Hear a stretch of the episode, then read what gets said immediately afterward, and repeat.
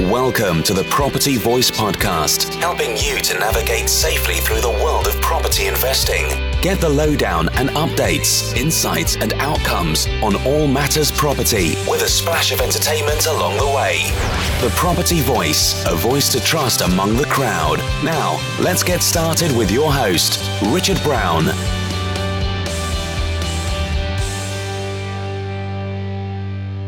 Hello and welcome to another episode of the Property Voice podcast. My name is Richard Brown, and as always, it's a pleasure to have you join me again on the show today. Okay, so after way longer than I originally intended, we're ready to go with our brand new series on the use, application, and impact of technology in property under the general theme of PropTech, or property technology. And over the next couple of weeks, I plan to share something of an introduction and overview of PropTech. To help me to do that, I have managed to bag a couple of big brains and top influencers in the PropTech space to help us make sense of it all. And this week, I am joined by Andrew Baum, who is a property strategist and educator working at the Said Business School uh, within Oxford University, as well as having his own private consultancy. Then next week, we have Dan Hughes, who is Director of Data and Information Products and PropTech Lead at the RICS or RICS. So, after hearing from these two, I plan to draw together some of the common threads to produce a, a prop tech industry overview to set us up for the series. These next couple of weeks are all about setting the scene, as after that, I want to drill down into some of the subtopics in greater detail to look at how we can profit from and be more productive through the adoption of prop tech in our property investment businesses or property businesses more generally, actually.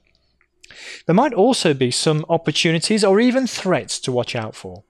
So the series will be both practical and strategic in its approach as we unfold the theme layer by layer over the weeks ahead. So, without much further ado, let's have a listen to my conversation with Andrew Baum, and I will pick up some of the key themes afterwards. Okay, so let's get on with this week's featured topic with Property Chatter. Well, hi there, everybody. I'm uh, very glad and appreciative to have Andrew Baum on the uh, on the call with me today. I always like to check the technology uh, before we get too far into things. So, Andrew, are you there first of all? Yes, I'm here. It's, it's, Andrew Baum, by the way. It's a very difficult name to pronounce. Um, it was probably it? originally Baum, but it's now Baum. Yeah. So, Andrew, uh, welcome to the Property Voice podcast. It's really great to have you on. Um, I, just wanted to um, introduce you. Really, I, I, think you'd probably be better to introduce yourself. But um, I know that you've got an awful lot of experience, both in academic uh, world and also the business world around property. Would you Would you like to elaborate just a little bit so our, our listeners have a bit of context about who you are and your, and your background? Sure, Richard. Um, you know, my, the, the fact that I've got a lot of experience is a very polite way of saying I'm getting on a bit now. Um, I, I, my father was a charter surveyor who worked for a county council and then I couldn't think of a better thing to do, so I became a charter surveyor. And uh, one of my sons is also a charter surveyor, so property runs in the family. Uh, none of us have been, have been made particularly wealthy by property investing. We've always tried to do a professional job, and um, and in my own case, I've I've been a university teacher right since the age of 21. So I qualified as a surveyor. I taught, I, I worked for the district valuer and, the, and a couple of borough councils, and then I went to teach at Reading, and then I had a eureka moment working in Singapore for a year, retrained as a, an investment analyst and a finance person, did a PhD, and then uh, started working for Prudential um, in its property research business, forecasting the UK property market. And then since then, I've been teaching in universities, particularly in business schools, and running my own consulting business, which tends to look at strat- strategic issues for property investors um, in commercial property and now also in residential property. Um, as a private investor, I do have I do have one or two buy to lets, so I can speak you know about the pain that we'll suffer in that particular area. But but but mainly, I'm a sort of an independent strategy strategy consultant and a and a university teacher. Perfect. Well, thank you for that. And um, I think we, we had a bit of a, a pre discussion before we, we hit record. And I think, excuse me, one of the things I'm particularly interested in is the big picture we're here talking about uh, property technology, you know, trends that are coming down line, perhaps things that are already there, because um, we shouldn't overlook that. I think people perhaps um, in the property industry are, you know, um, you know, they've got a couple of buy to lets, they're perhaps looking to grow, and they might not even be aware of some of the things that are here and now. Uh, so when we talk about prop tech or property technology, I'm interested in maybe things that are here and now that we could take advantage of, but also what's coming downstream. So I'd be very interested to hear your views, um, perhaps in both of those little camps, if we can talk about it. Um, so sure, yeah. yeah.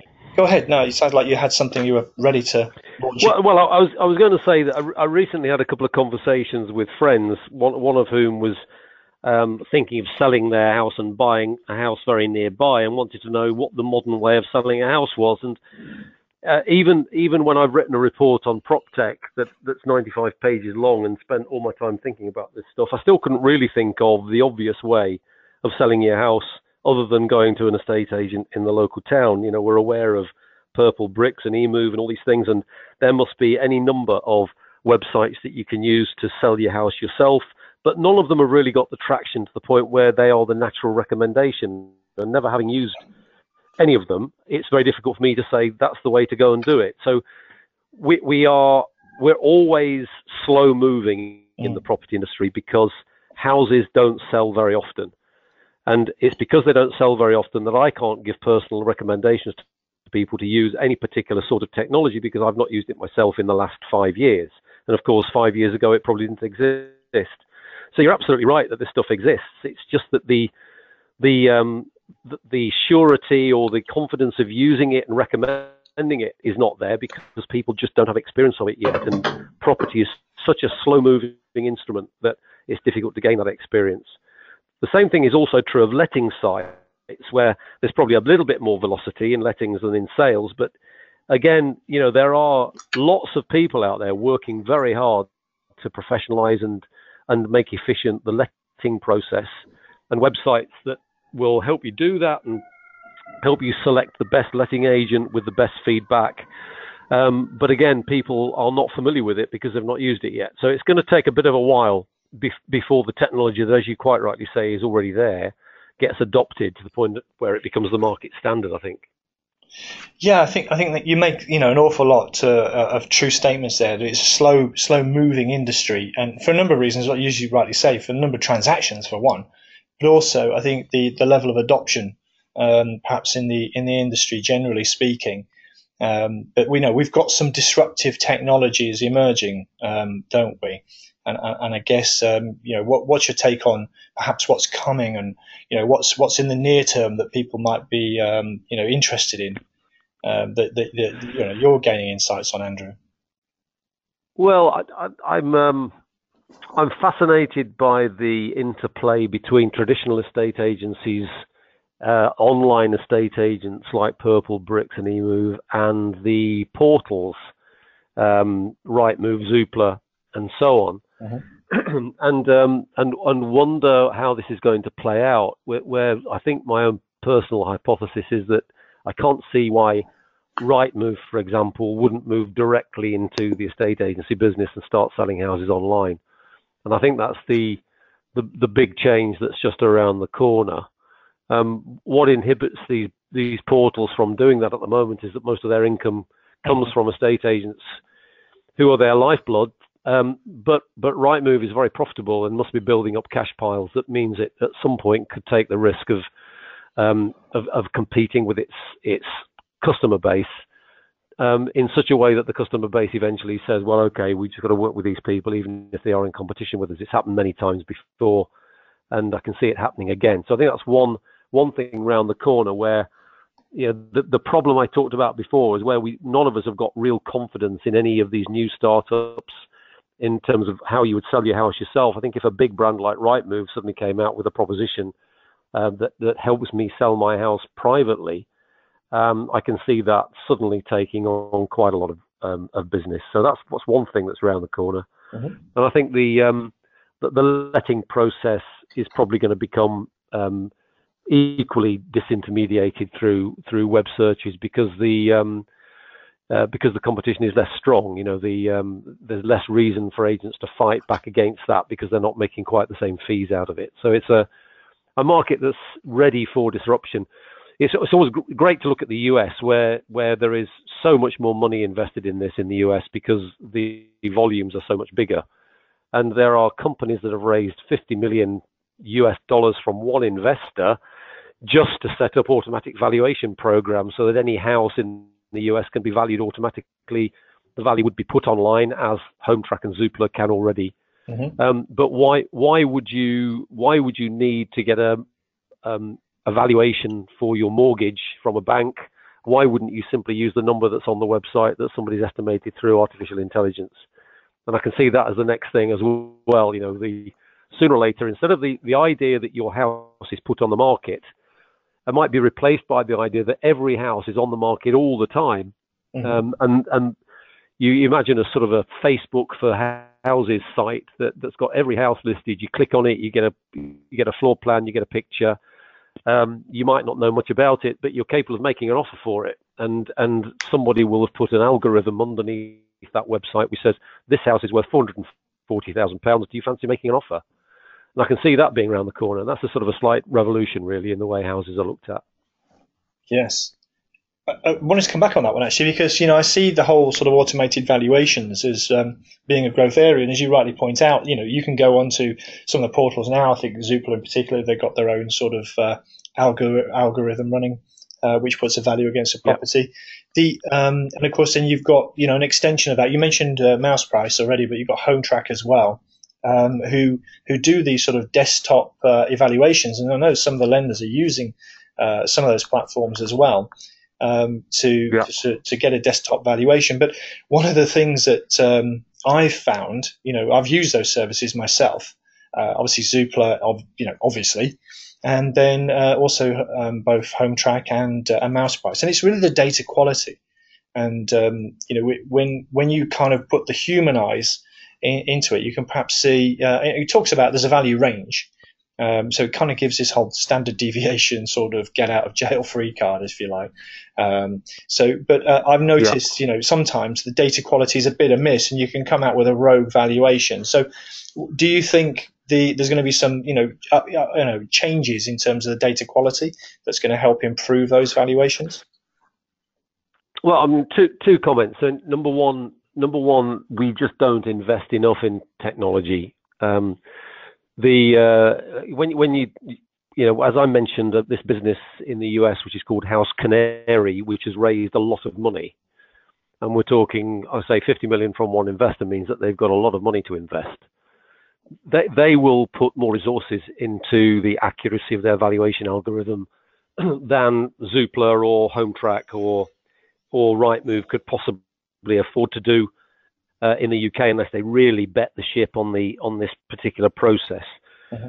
So the US tends to be a, a richer capital raising market and, and, can therefore invest in better quality technology, which means usually what happens is that they develop the technology and then come over here yeah. and, and, and buy our businesses and impose their algorithms on us. So I can see that that's gonna gonna happen. So that's the first comment is that is that people investing enough money in these algorithms will eventually create enough accuracy for the banks to rely on this as the as the way of uh, um, of, of, validating their mortgage loans.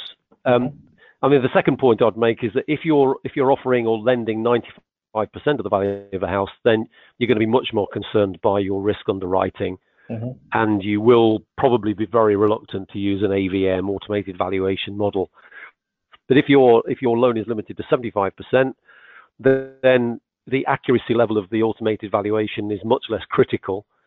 And if you can get a ch- if you can be told or, or persuaded that 95% of the time you're going to be within 10% and you're only lending 75% of the value, then why wouldn't you simply cut out all valuers, move to the automated valuation system, and the revenue model then for these AVMs is going to be fees from mortgage lenders. Um, yeah. So I, you know, I'm, i can see it happening. No, I mean, I, I, get it. It's there already. It's just it is the accuracy, and I do agree with you that if you're lending, you know, if you're lending loan to value, there's got a little bit of tolerance. Um, then you know you can afford a little bit of latitude, let's say, in the valuation. So, yeah, get that one. Um, yeah, I think the the whole point you made a point about disintermediation and disruption. Uh, and I think that that surely, you know, is a trend you just identified both in the sales and the lettings industry. We've kind of now picked up on it a little bit in the valuation industry too. So um, you know, yeah. we're probably not going to be very you know fav- favorite people with uh, estate agents, letting agents, and surveyors after this conversation. But I think technology does play a big part, doesn't it, in shaping industry shifts from traditional to you know the sort of lower cost delivery uh, mechanisms. Another one I can think of, for example, is conveyancing. So um, yeah, have you got any insights or thoughts around the conveyancing industry? Well, I mean, just just one general comment, Richard. I'm I'm you know I'm not I'm not an, an unadulterated fan of technology. I you know I I find it irritating. I, I don't want ever to give my location on my phone. Mm-hmm. I won't use Uber. There are all sorts of things that limit my love of technology, and I I'm perfectly capable of constructing a skeptical argument about why much of the technology we talk about is overrated and won't make as much impact as as it as it is often said to. Mm-hmm. So everything I've just talked about in terms of conveyancing and in terms of sorry, in terms of house valuation and the transaction process, I think I think those things are going to happen, but there are going to be lots of things which take a lot longer to happen than than people would have us believe. So we, we right now in Oxford we've got three research um, programs running. One on blockchain, which is a, a way of storing information in the cloud in order that it's accessed by people subject to being given permission to access that data. Mm-hmm. That could absolutely revolutionize conveyancing. Mm-hmm. Um, if you imagine a situation where all of the previous reports on the property, the title, any leases, um, any any covenants, uh, structural surveys, architects' drawings, service connections, everything that you'd want to know about that property, if that were accessible in one file that is accurate and non-hackable, so that every time the building is sold, you add another file to that that that ledger or that block of data, and that block is always available, subject to being given permission. Then you would expect the conveyancing process to become more quick and and less repetitive, so that things like local authority searches might not need to be done every time. You certainly wouldn't need to measure the building, and so on. Now, block, blockchain is going to take years and years and years to get implemented because it's very difficult to understand. We need to understand how investors get protected from fraud. It's going to take people a long time, and because because property is such a large part of person's wealth of a person's wealth, he's going to be very very careful and conservative before he trusts data that's sort of somewhere in the cloud. So the blockchain is very important. Conveyancing will become more efficient, but it's going to take a long time before people really take that on board, I suspect. And the same thing would apply to big data. You know, people talk about the data that's available to Facebook and Google and, and these guys through mobile phones and the sort of stuff that's the data that's being generated all the time. Very few people really talk about what exactly that data's got any uses for. You know, it's everybody assumes that it's incredibly valuable, and we know that people buy it. But if you were buying a house, what data would you really find useful that comes out of somebody's mobile phone? It's it's that hard work has not yet been done, and I suspect that you know might lead to a few disappointments there might be less there than you think there's going to be. Um, the third piece of work we're doing is on uh, smart cities, and um, again, the ability of cities to become intelligent is extremely limited. Mm-hmm. So that's going to be a, a slow-moving change as well. Well, I, think that's. I'm sorry to be sorry to be negative. No, uh, actually, no. In fact, you've hit a point I really wanted to bring out, um, which is you know we can get very excited about you know emerging technology, and we just need to look at history to see that there's, you know, uh, people, the big, big players, just look at what happened around the sort of, uh, around 2000. You know, some of the big players in, on the internet are not here anymore. And in fact, it was more of a second mm. generation that survived. So sometimes, if, you know, I, I, heard someone say recently, I love this phrase, it's that sometimes the first one through the door is the one who gets shot. and um, yeah. you know, sort of to use yeah. a cowboys and Indians type of analogy. But uh, I mean, I'm speaking to you from the US at the moment, so it's probably top of mind. Uh, so it's a bad example. I'm sorry. Right. You know, I think uh, we, can get carried away with um, with technology and just go rushing and become early adopters and perhaps go down the wrong track. So I'm very much of mind with two things you said there. One is um, some things could happen much slower um, than than we imagine. And you know, I've been reading a lot about robots replacing us, uh, you know, doing jobs, for example. And we're talking about a 50 year horizon for you know, and still not getting 100% replacement type of thing. Um, so yeah. it's, it's slow moving. It's not going to happen immediately. And, and sometimes, you know, I was reading sometimes a robot trying to fold a, you know, a towel it, they can't do it because they need dexterity. You know, they need to be more dexterous and uh, and have the skill set that a person can have, and it's, they haven't quite got there. Anyway, I digress. But so no, I no, I agree. I yeah, I agree. I mean, if I could just come back on that, um, mm. the the analogy that I that I I think about is how many times have I used Amazon to purchase books or records or or whatever, and it's probably running at one transaction a week for the last five years. Mm-hmm. So, so for me, that is 250 transactions. Mm-hmm. So I've used Amazon 250 times. By now, I've got total trust in how it works. I know what to do. My phone is set up so that I can effect a transaction really quickly, and I, and I know what I'm doing. How many times have I bought and sold a house? Five times mm. in my entire life. Oh right, okay. so how how how quickly am I likely to change the way I buy and sell a house when I've only done it five times? Yeah.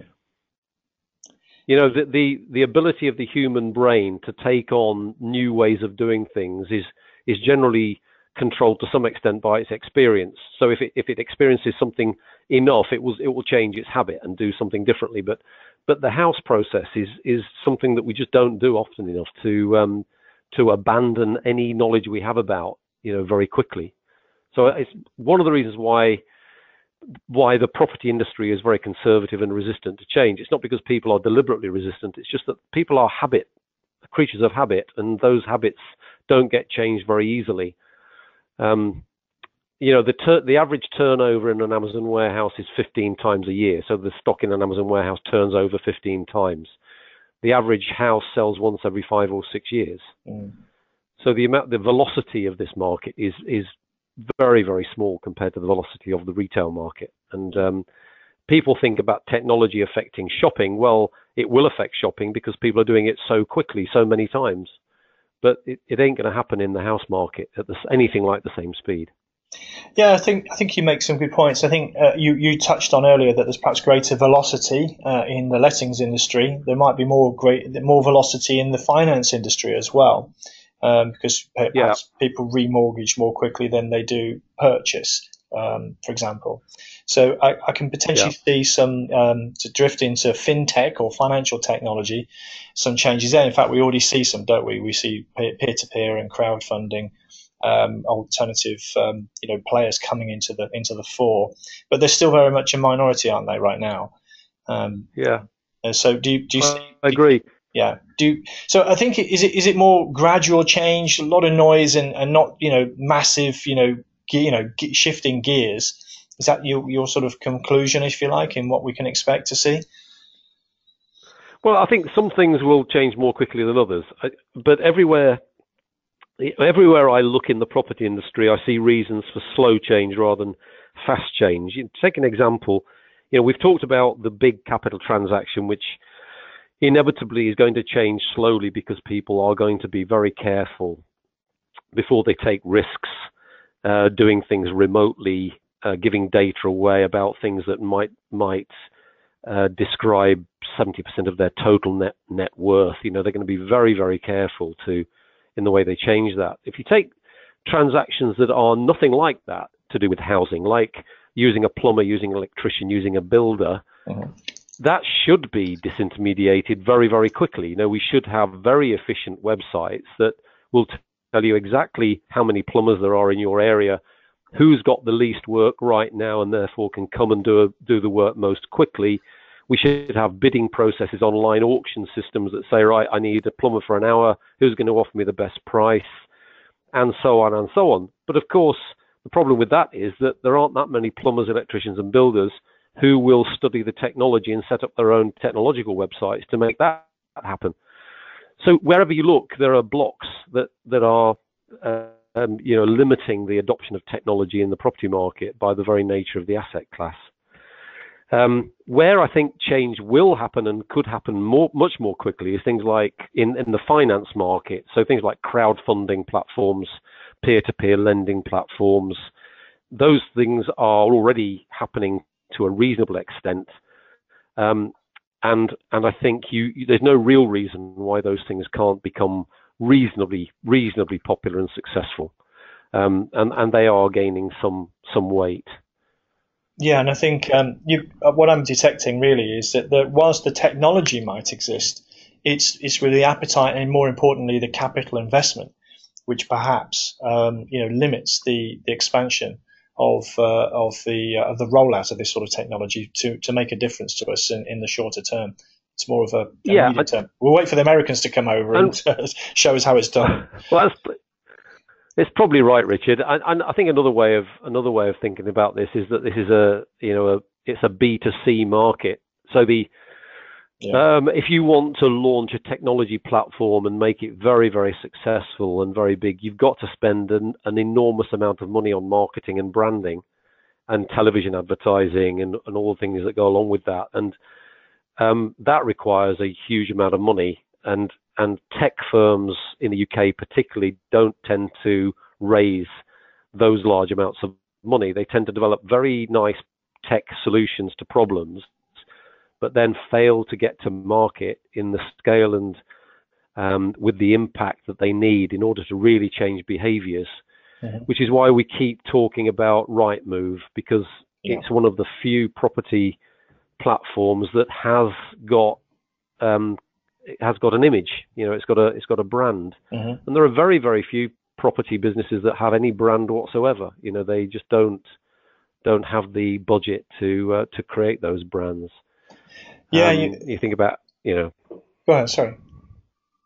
And I was just going to say, if you think about how well known PayPal, eBay, Amazon are, and just then then start thinking about how much money they spent on promoting their businesses. You know, you, you're into the billions and billions of dollars uh, range, and nobody's got that sort of resource for a, a UK property market. And uh, just to add another factor on, you know, there is no European property market. There is a British property market or an English property market, a mm. French property market. And all of these countries have got their own tech solutions, none of which talk to each other. They're in different languages. Mm-hmm. Um, there's different legal systems, different processes. We don't have notaries in the UK; they do in France, and mm-hmm. and so on and so on and so on. And that just stops the market raising the amounts of capital that you need to create a really efficient economical process, which in the US um, they can do, and in China they absolutely can do. You know, the scale over there means that you can you, you can create big tech businesses. And if you look at the look at the size of the biggest tech businesses in the world, there are four huge tech businesses in, or five huge tech businesses in, in the US, and there are three huge tech businesses in China, and there are no big tech businesses anywhere else. The biggest European tech business is Booking.com. Um, it's a minnow, an absolute minnow compared to Facebook, Google, Amazon, Microsoft, and the other one that I've forgotten, Apple. Um, and there are three three huge Chinese tech businesses, Alibaba, yeah. um, and a couple more, and and that's it. You know, there's nothing else anywhere near those sizes. Yeah, I, you know, I'm kind of listening and thinking, you know, what you're saying as we as we sort of had this this, uh, this discussion. It, it might be the first person through the door gets shot, sort of thing, or in other words, they get acquired by um, you know Facebook or Google. And if you, I'm kind of detecting some of the things you're saying, but it's around the edges. It's the peripheral services where you'll see the greatest change or the fastest change. Uh, so, for example, you talked yeah. about plumbers. Uh, you know, and I know that John Lewis, they're not a major global player, but they're a sort of a, a fairly, you know, reasonable sized business in the UK. And they've just launched a, a local sort of uh, handyman and plumbing um, contractor search facility. And of course, it's all, you know, right. aimed, aimed for them to link into their, their homewares um, sales process. So, and then you've got other people, you've got, you know, there's a company, a little company called Anyvan. And all they do is they just find empty vans on the way back from a, from a drop off and offer offer the space, right. you know. And so the, yeah. the, that's a very useful way of using the technology, um, delivering it to. I mean, they deliver these uh, services online, so it's low cost of delivery, and they just match up. You know, it's kind of shared economy almost. Certainly the Anyvan model. Yeah. Um, but yeah. going back to the other thing about the, the sort of deep pockets and the capital investment required, I think um, I was looking at home automation and you know, it's, a, it's an area perhaps of technology that, that you know we could deploy. Um, but I was in I was looking at home home uh, automation about 15 years ago, and one of the problems then was there was a, a lack of um, connection and connectivity um, that existed between yeah. all the different systems. And it's still the same today, pretty much, apart from you've now got Google and uh, Amazon who are stepping into that marketplace. And of course, they yeah. have exactly what you said. They have the brand awareness, they have the, the, the deep pockets, the capital, and they're starting to shake it up. And they're, they're you know, you yeah. know, with the Amazon Echo, and I think it is, and the, the Google Home, if I've got the right names, um, they're starting yeah. to, to link these technologies together. So you can control your lights and your sound and your your video, you know, uh, eat from different manufacturers and have this sort of home automation solution. So I, have said a lot there, but you know, does that sort of fit into where, what you think is is going to happen in the immediate term? I'm afraid so. I mean, I, I I dislike and distrust a lot of this. You know, it's the it's not a world I particularly want to be in, where where you have three or four huge global corporations that control everything we do. But unfortunately, that seems to be pretty much where we are. Um, and um, I, I, equally don't want my dishwasher to rise up and attack me in the middle of the night either, which is a, you know, a, a, a, slight fear that I do have about all these interconnected systems. But but I do I do switch my heating on remotely by my telephone when I'm driving down the motorway to my house, and um, you know that's, that's a quite a useful thing to be able to do. And I think many of these um, many of these facilities are are scary, but many of them are absolutely what we need because I think the root of most of this smart building technology is in energy saving, and uh, that's something that you know the world has to has to solve. So I think um, the the big engineering companies will probably face out the or, or will fight the the big tech companies in in the ultimate solutions here, and you, are probably going to see mergers between Google and Siemens and people like that at some point. Um, and we're going to see we're going to see all these sorts of alliances formed between engineering companies and and the and the the market men, you know, the people who can take the products to the bigger market. Mm-hmm. Well, you know, I think what we've what we've this discussion is centered around the, the big picture, as we talked about, um, you know, uh, about what's coming. And I think the the big takeaways for me from what you're saying are that don't expect anything too soon. Um, mm. Perhaps you know uh, the biggest changes are come on the periphery you know, property related yeah. services rather than necessarily property transactions. Um, yeah. You know, we might see some, you know, um, quicker wins, let's say in financing, which has got, you know, it's going to touch a lot more of my audience, um, you know, directly. Um, and then we've got some useful sort of gadgets that, that we can deploy as well, for example, around home yeah. automation. But um, is, that, yeah. is that fair summary, really, of how you see it? I, th- I think so. I think the one the one possible exception to that is is this blockchain technology, which yeah. I would recommend everybody to familiarize themselves with. It, you know, it may be that we should already be assembling um, information about our properties in a digital format in a way that means that the, the information can be held and transferred efficiently you know, even without knowing anything about blockchain, it may be that if you can start assembling your documentation and digitizing it, you're going to be in a good position for the world as it unravels. Um, whereas I know from my own position that the the least that I've got is a photocopy of a 1910 document, um, you know, and that's in a in a paper file somewhere, which I often lose. And I've got something else hanging around some other file. My wife's got some of the documents, and all of that stuff really needs to be digitized, put into one document that that I can I can offer to somebody at some point. And I think that's the world we need to get ready for. You know, get rid get rid of your paper, get everything into digital format. If make it as efficient as you possibly can, because that ultimately will put you in a better position when you're buying, selling, or letting. Well, I agree. I, you know, I could have a conversation. I mean, of course, people will understand. They might not know about blockchain. They might have heard about Bitcoin, of course, of course, and its related cryptocurrencies, which are built on blockchain uh, blockchain technology. So perhaps to put it in in context that people are now becoming more familiar with. But I think what really is the the benefit of uh, things like Bitcoin is the technology in which it's built on, as you say. And I think Ethereum in particular is uh, uses has a concept of smart contracts, these digital contracts, and yeah.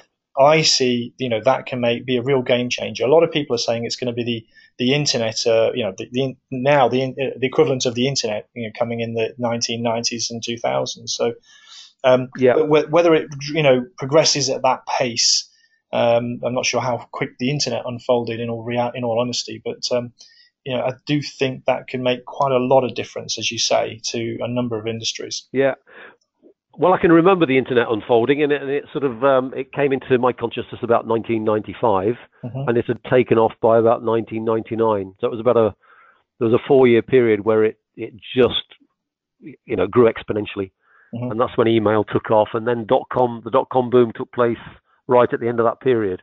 Mm-hmm. So blockchain at some point, you know, if it if it is Internet 2.0, then there will be a period a, a period where there's rapid adoption, and and it changes the face of the world in a in a short period of time. But that's not not here yet. I mean, that's a that's a couple of well, God knows how far away it is. I think in my report, uh, so in the report I wrote on prop tech, I think I suggested 2022, something like that, before that starts to happen. But it, it could.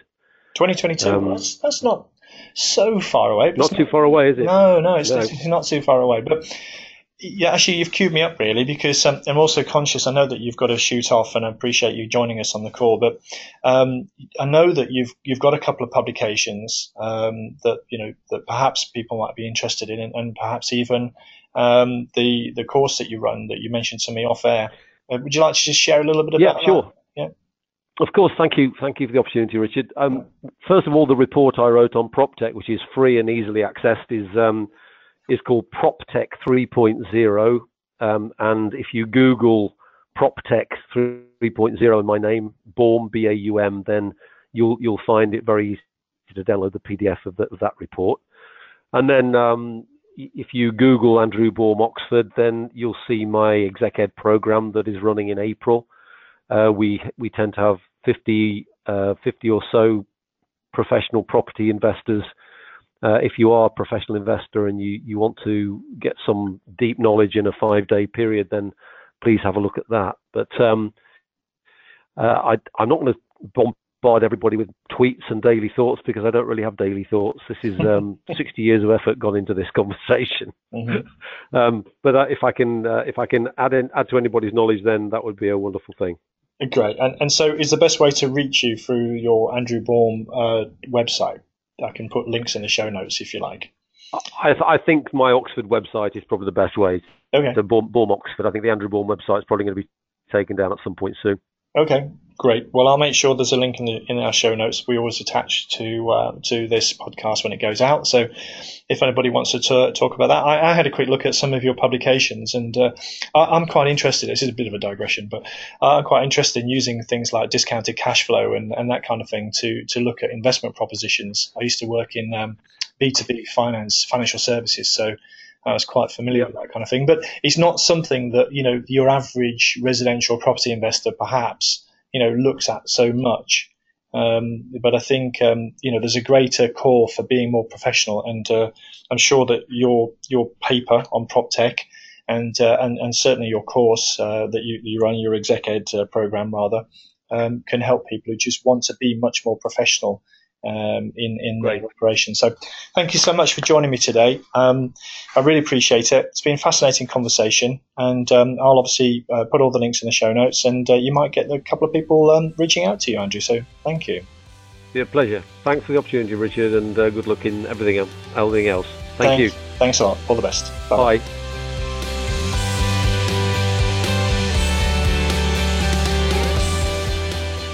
Okay, so what are the summary and key takeaways that we can detect from uh, from that discussion, which I very much enjoyed uh, with Andrew? Well, I always enjoy talking to people who have bigger brains and different perspectives to my own, as this helps me to broaden my horizons and so learn new things. Therefore, having this discussion with Andrew was one I was looking forward to very much, and hopefully you enjoyed it too. So, apart from Andrew's deep rooted fear of being attacked in the night by a Terminator style Internet of Things powered dishwasher rising up, what are the key themes on what's coming in prop tech that we can detect from his comments and, uh, and insights? Well, the first one the first signpost really is PropTech 3.0, uh, which, if you remember, is, uh, is something that a- Andrew mentioned uh, during the course of our conversation. Uh, and that's the first thing to highlight, which is his excellent paper on PropTech, which you can find a link to in the show notes. Now, it's almost 100 pages, packed full of research on the sector and the trends emerging uh, from within it. And as you'll hear as we progress through the series, it perhaps does not include everything there is to know.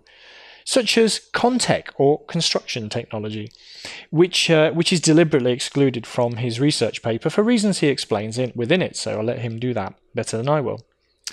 Equally, I do sometimes blur the lines just a little bit by also drifting into BizTech or business technology, as it could relate to people operating property related businesses in general, in a general sense, as well as pure investing. And of course, a lot of prop tech applies to the commercial property investment sector, not necessarily wholly to the residential property uh, uh, residential sorry residential property sector, which of course is my particular bias and, and I'm sure yours too. But good foundations all the same, so do get yourself a copy of that. Plus, if you like the sound of an intensive immersion program into property, uh, at the Said Business School, which is part of Oxford University, then make sure you check out his five day exec ed or executive education uh, program on real estate. I'm going to be doing it myself actually, or just certainly checking it out. So there you go. That's the first point. The second point is uh, best summarized as cash is still very much king. The ones with the deepest pockets or, in other words, the capital to invest in B2C or business to consumer branding and technological rollout are likely to make the longest strides. So, expect the tech giants from the USA, such as Google, Amazon, Apple, and Facebook, or from China, such as Alibaba and one or two others, to be dominant forces, whether, the, whether through their own development activities or indeed through mergers and acquisition.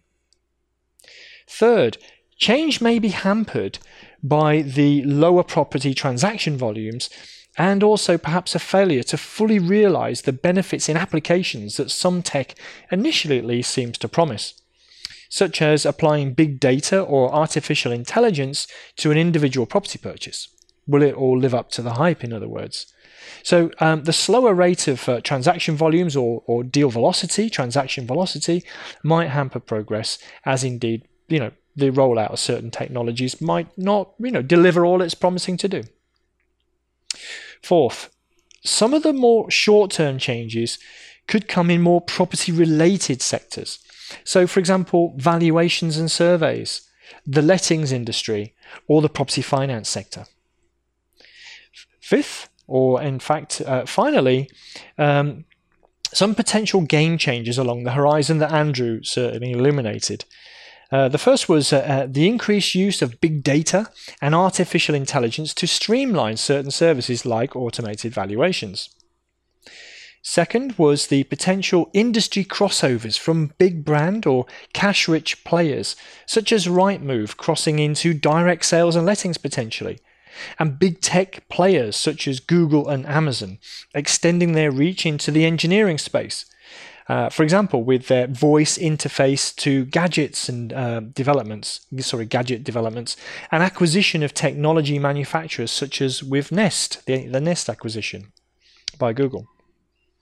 Then we've got blockchain technology, which Andrew suggested might be within the next five years to be fully realized, but five years can come, come around pretty quickly.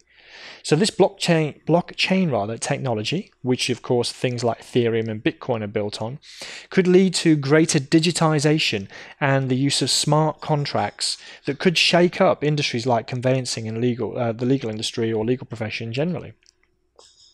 And then, of course, we've got the increase in home automation for existing homes and smart home technologies for new build developments, which can help to deliver our global energy efficiency goals as well. So, that's a driver, in other words, to accelerate the rate of change for home automation and smart home technologies.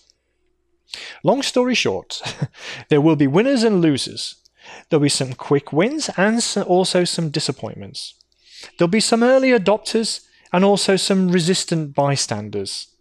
Amazing new technology that solves genuine problems, along with some that seem to exist without a real purpose as well. But one way or another, prop tech means change. And my aim over the next weeks of this series to help to make some sense of all this, along with the fantastic contributions of people like Andrew Baum, who live and breathe this sort of stuff on a daily basis and have done for some time.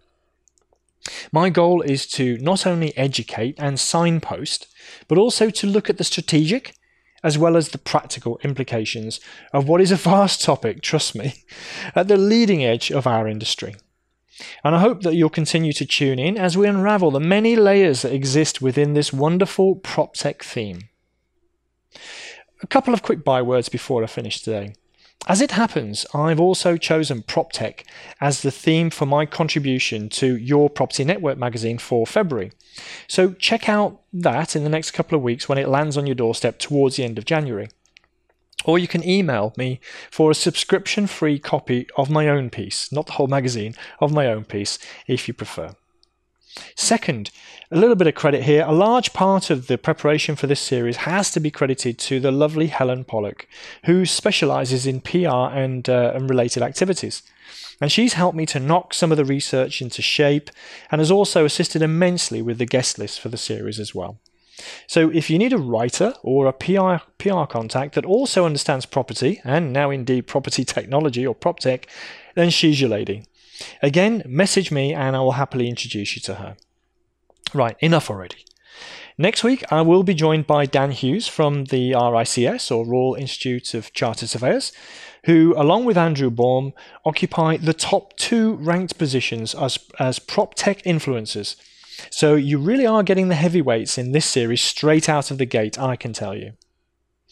Finally, the show notes can be found over at thepropertyvoice.net, or if you want to talk about anything from today's show, perhaps re- receive an intro into one of my guests, or just talk property investing, then you can email me podcast at thepropertyvoice.net, and I'll be happy to hear from you. But for now, all I want to say is thank you very much for listening once again this week, and until next time on the Property Voice podcast, is ciao ciao. Thank you for listening today.